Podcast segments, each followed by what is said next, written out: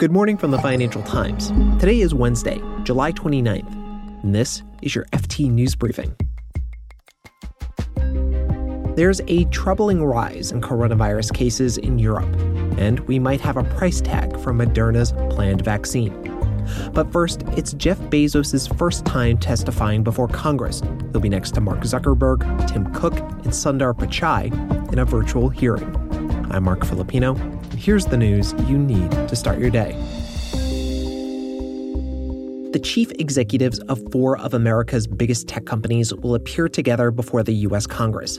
It's the culmination of 13 months of antitrust investigation.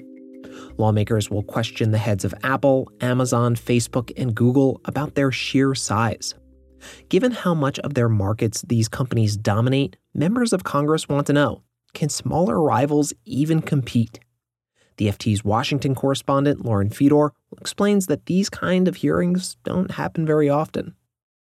It's not every day that you see chief executives from companies like this appearing before Congress. There is the caveat that because of coronavirus, these hearings will not be taking place in person. So you won't get that image of these four chief execs all sitting in a courtroom like setting at a table together. They'll be participating virtually. Part of this probe there were hearings held last summer, but the top brass didn't come. They had senior management, general counsel, these type of people show up from the tech companies, but you didn't have these chief execs. So this is a pretty big deal that these individuals, Jeff Bezos, Mark Zuckerberg, Tim Cook, Sundar Pichai, that they're all going to be there. And, you know, it, it shows that they're probably taking the actions of Congress quite seriously. They know that the Democrats in particular are very concerned about these competition issues. Obviously, Elizabeth Warren was very prominent last year in her presidential campaign. She really campaigned on a platform of breaking up big tech. But even Joe Biden, who's a bit more moderate on these issues, he said it's worth something taking a look at. So, you know, I think this all shows you that that uh, both in Washington and in, in San Francisco, people are really um, taking this conversation seriously. Lauren, how are Republicans and Democrats approaching this hearing? Are, are we going to see something vastly different between the parties? So, this hearing is part of a wide reaching investigation into antitrust issues and questions of competition in the tech space. It's an investigation that's been going on for more than a year. And when it was started, it was started on a bipartisan basis. So, there was agreement between Democrats and Republicans to move forward with this probe. It's worth pointing out, though, that since then, there have been some differences of opinion. And while there are people on both the left and the right who are concerned about big tech and the dominance of some of these companies in the economy, there are also differences of opinion about how these companies should be regulated or how they are even operating. So, a good example is Facebook, which we all know has been subject to a lot of criticism for quite a while now. And when it comes to something like what they put on their website, you can expect that Republicans will probably go after Mark Zuckerberg and say that the platform has an anti conservative bias. But minutes later, we're probably going to have Democratic congressmen saying that the site isn't doing enough to police white supremacists or other far right groups. So, so, what are members of Congress hoping to take away from all this? Should we expect action right away? No, this is part of a, a, much longer process. So, this investigation has been going on for more than a year, but it's winding down. Congressional aides say that they're now in the final stretch, and this hearing with the chief executives is one of the last pieces of the puzzle.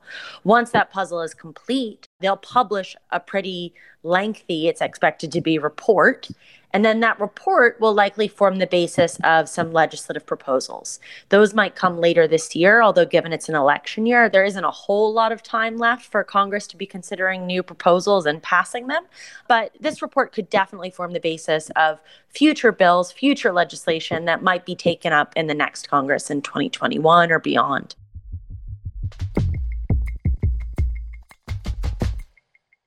And talking to Congress is not the only thing keeping these executives busy this week.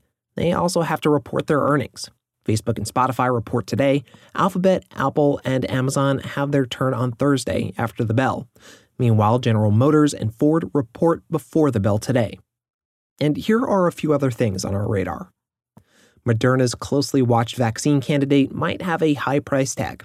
The biotech company is racing into phase three trials, and now comes word that it's planning to charge 50 to $60 per course. That's according to FT sources familiar with its plans. Countries with high incomes, such as the US, would pay that price. These are places that Moderna is making a priority. Moderna's price is likely not final, but that figure is as much as twice what other pharmaceutical companies plan to charge if their vaccines hit the market. In central bank news, as soon as the pandemic knocked the U.S. economy back in March, the Federal Reserve started lending money to mid sized businesses on an emergency basis. That program was supposed to end in September, but the Federal Reserve announced yesterday that it would extend those lending facilities through the end of the year. And even that could change. Fed officials say they'll be in place for as long as needed. And in other central bank news, the European Central Bank said yesterday that banks should continue to freeze dividend payments until January. The ECB also urged banks to be, quote, extremely moderate when it comes to setting staff bonuses. These calls from the ECB comes as it tries to help banks absorb losses and support lending.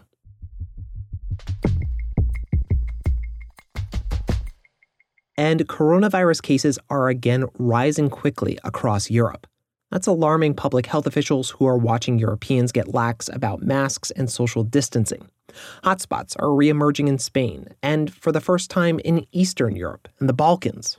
Those regions are seeing exponential increases in recorded cases and that's leading governments to impose new rules. The UK is forcing people coming from Spain to quarantine. Germany and France are testing more travelers for the virus. Belgium is more aggressively encouraging social distancing and teleworking as cases rise there. Health officials say that tourists are a big concern as they crowd bars and nightclubs and popular holiday spots. Plus, Germany's health minister said he's seeing outbreaks among families and friends that seem to be connected to those returning from high risk places like the US and West Balkans. Even Germany, which had been praised for its handling of the pandemic, has seen its case counts rise 63% since mid month.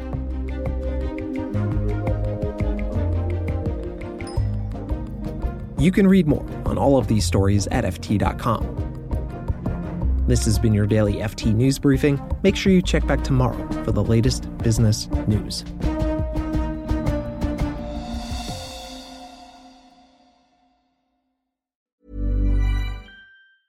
Hi, this is Matt and Sean from Two Black Guys with Good Credit.